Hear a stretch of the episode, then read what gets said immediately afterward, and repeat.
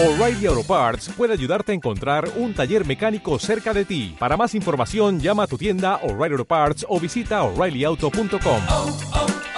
O'Reilly Ya estamos de regreso con ustedes acá en Sin Pretexto en esta segunda edición y dispuestos a ir tocando uno de los temas que tendremos eh, en estudio en esta oportunidad. Y va a ser justamente nuestro tema del día, nuestra encuesta, estos 20 años de la detención de Augusto Pinochet en Londres, un tema que eh, hemos querido abordar el día de hoy junto a nuestro invitado, todos los alcances que tiene también esta conmemoración, eh, que sin duda ha estado marcando varios medios de comunicación, algunos debates, en fin. Vamos a saludar quien nos acompaña, está con nosotros Alberto Mayol, sociólogo, académico además de la FAE de nuestra universidad. ¿Cómo estás, Alberto? ¿Qué Muchas tal? gracias por acompañarnos hoy día. Buenas tardes, muchas gracias. Bueno, entremos en materia Sí, pues. y en particular de, de estos 20 años eh, estábamos justamente recogiendo en la encuesta del día de hoy los planteamientos que hacía José Miguel Insulza, el ex canciller. Eh, y dentro de ellos eh, él señalaba que esto de alguna manera fue eh, dando pasos en torno a tratar de buscar justicia en el país luego de lo que fue la dictadura y fueron los, eh, lo- lo- los crímenes contra los derechos humanos. Es, lo- de alguna manera se relativiza desde tu perspectiva, fue sirvió, fue efectivamente, como lo plantea José Miguel Insulza, un, un aporte. A ver, José Miguel Insulza tiene pocas posibilidades de decir algo distinto. Él literalmente tuvo que recorrer los partidos políticos de la concertación para buscar el apoyo a algo que resultaba muy difícil. Tratemos de hacer un poco el marco. Eh, el año 98, eh, la, la transición chilena se consideraba un éxito a nivel mundial. Ejemplar. ejemplar. Era Chile, Sudáfrica, las mejores transiciones de la historia de la humanidad.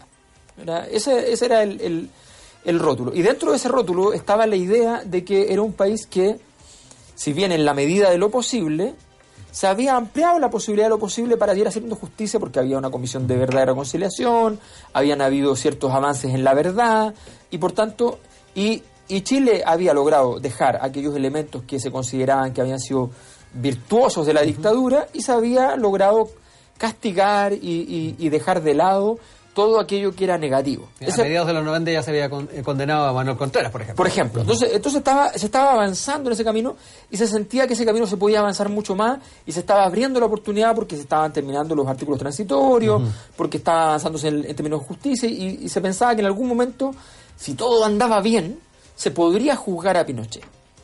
Ese era lo que se, como se miraba internacionalmente y como se miraba nacionalmente. Y de pronto se acelera el tiempo porque ocurre esta situación accidental, él comete un error, una imprudencia de viajar a, a Londres, Eh, no se sabe muy bien a qué, algunos sostienen incluso que era porque era parte de la, de la cobranza de, de- de los dineros que llegaban irregularmente por la compra de armas, o sea, coimas, digamos. Eh, y él viaja a Londres, donde se sentía seguro por el ambiente, la relación que había tenido permanentemente con Inglaterra, con la Inglaterra de Thatcher. Sí. Eh, y de pronto aparece esta, eh, esta sentencia de que, al menos por mientras eh, com- comience la investigación por derechos humanos, él debe estar detenido. Y ahí se desarma todo porque, porque justamente avanza algo que siempre había estado sobre la mesa, pero que en el fondo era algo que no se quería avanzar, que era la posibilidad de llegar a juzgar a Pinochet. Y ahí viene el gran tema, que se, ve- se encuentra la concertación contra, comillas, su discurso oficial, pero en realidad algo que ellos no querían hacer, que era condenar a Pinochet. Que es lo que dice Baltasar Garzón también en alguna entrevista hoy día. Exactamente, exactamente. Entonces ella dice, de pronto su sueño se cumple, pero su sueño no es un sueño porque nunca fue un sueño, sino que es la pesadilla. Porque ellos no querían una transición que terminase con eh, presionando a la derecha fuertemente.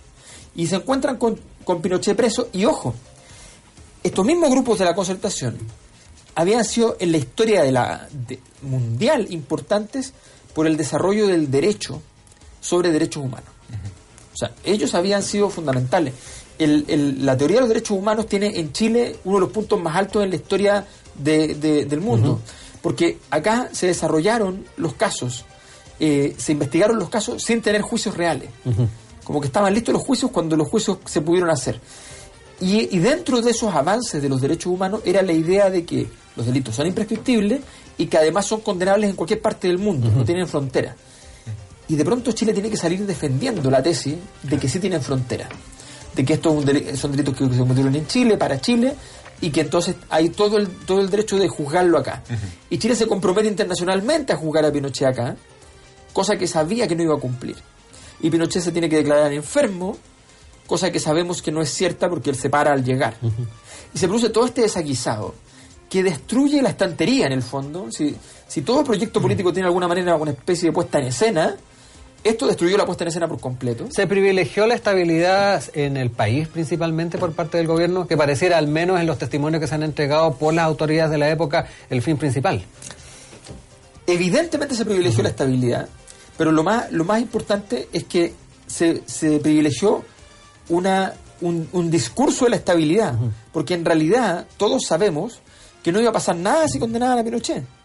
Nada internamente, no iba a haber una sonada golpista, no iba a haber una rebelión de las Fuerzas Armadas, no iba a haber nada porque, porque no había contexto internacional. Aquí siempre se nos olvida que el golpe ocurrió con un contexto internacional donde hubo apoyo internacional, hubo plata para el golpe, hubo apoyo, hubo propaganda, hubo Estados Unidos metido en el golpe, hubo la CIA. Eh, y resulta que la CIA había apoyado al no después. Entonces había pasado plata incluso. Entonces no había ningún apoyo para ese, para ese proceso. Chile era un país ejemplar y había que mantenerlo en ese contexto. Si se condenaban al dictador, bueno, no pasaba nada. Insulso ha señalado que estaba en cuestionamiento de la soberanía nacional, la soberanía nacional. No, eso es ridículo. O sea, no, no, no. Eso es el argumento que, que estableció eh, Fernando Barro, los abogados de la derecha, diciendo que se cuestionaba la soberanía porque se estaba condenando violitos, delitos de lesa humanidad. Perdón, pero los delitos de lesa humanidad se están condenando en todas partes del mundo a través de, de tribunales internacionales que obviamente consideran que muchas veces es muy difícil que los tribunales nacionales, y esto es una cosa de sentido común, es muy difícil que los tribunales nacionales, a menos que quien llegue con un gobierno democrático post dictadura, elimine a todo el sistema judicial existente y ponga un nuevo sistema judicial que se llama- sería tal nivel de caos y crisis que normalmente no se hace y entonces normalmente quedan los mismos jueces que estaban en dictadura por mucho tiempo hasta que se van extinguiendo de a poco. Bueno naturalmente entonces nunca habría un juicio eh, a, a delitos de, lesa humanidad. Aquí estamos hablando de un Estado que se organizó para matar gente, que construyó instituciones para matar gente, que estaban en dependencia directa del presidente de la República, y que cuando no fueron, cuando no pudieron por su cuenta, se pusieron de acuerdo con dictaduras vecinas, ¿ya? para poder entonces capturar cada uno a los que les quedaba más cerca, si alguien se escapaba para Argentina, lo detenía Argentina, lo torturaba Argentina, lo mataba Argentina a nombre, a cuenta de la dictadura correspondiente en Chile. Y eso se hizo oficialmente con relaciones exteriores. O sea, esto no fue una cosa que ocurrió en, en secreto. Por eso el, el caso chileno es un caso tan emblemático a nivel internacional. No es por la cantidad de gente que murió, sino que es por la condición del delito terrorista de Estado. Eh, y eso, eh, de alguna manera, eh, Insulsa y compañía, quienes, quienes buscaron este acuerdo, lo único que, lo, que, que- que hicieron fue, de hecho, destruir el corazón de la lucha contra Pinochet para la concentración. O sea, la concentración decía, nosotros le perdonamos a Pinochet todo lo demás, pero derechos humanos no. ¿Esto relativiza el éxito de la transición definitiva, Alberto? Porque han habido condenas, tal vez los eslabones más débiles de lo que fue esta, esta maquinaria de la que estamos hablando. Esto es más grave, e- esto debilitó la transición. O sea, la- el, el- el caso Pinochet es un caso emblemático porque, mira, no, no hay que olvidarse lo siguiente. Inmediatamente ocurrido, se, se pierde la línea divisoria entre la centro izquierda y la derecha. La centro izquierda le había aceptado todo a la derecha. La constitución de Jaime Guzmán, la educación diseñada en dictadura, la AFP, la ISAPRE, ya, el código de agua, el código minero, le había aceptado todo. Había hecho una reforma tributaria menor, ya, eh, había hecho profundizaciones en el modelo en, en temas de educación, salud, pensiones. eh, y, lo, y siempre decían, lo único que nosotros, la línea que no cruzaremos, es que al otro lado hay gente que tiene las manos manchadas con sangre y nosotros no las tenemos manchadas con sangre y jamás perdonaremos eso. Y de pronto se corre esa línea. No es casualidad que al año siguiente la derecha estuvo a punto de ganarle a la concentración. A un candidato fuerte como Lago, con un candidato débil como Joaquín Lavín, con un tipo con una trayectoria política inmensa como Lago, con Lavín que venía a ser alcalde de Las Condes. O sea, eh, eh, dimensionar eso tiene mucho que ver con entender que se, se rompió la línea divisoria entre el entre lo que el- en política lo que cuesta que un grupo político logre ser el dueño del bien y lograr que el otro sea el dueño del mal. O sea, la inversión que hay que hacer para eso muchas veces, eh, para lograr que una, que no sé, pues, que una Venezuela, una Nicaragua sea lo que significa hoy día mundialmente, fueron años, de años de inversión por parte de, de quienes eran sus oponentes para poder decir eso es el mal.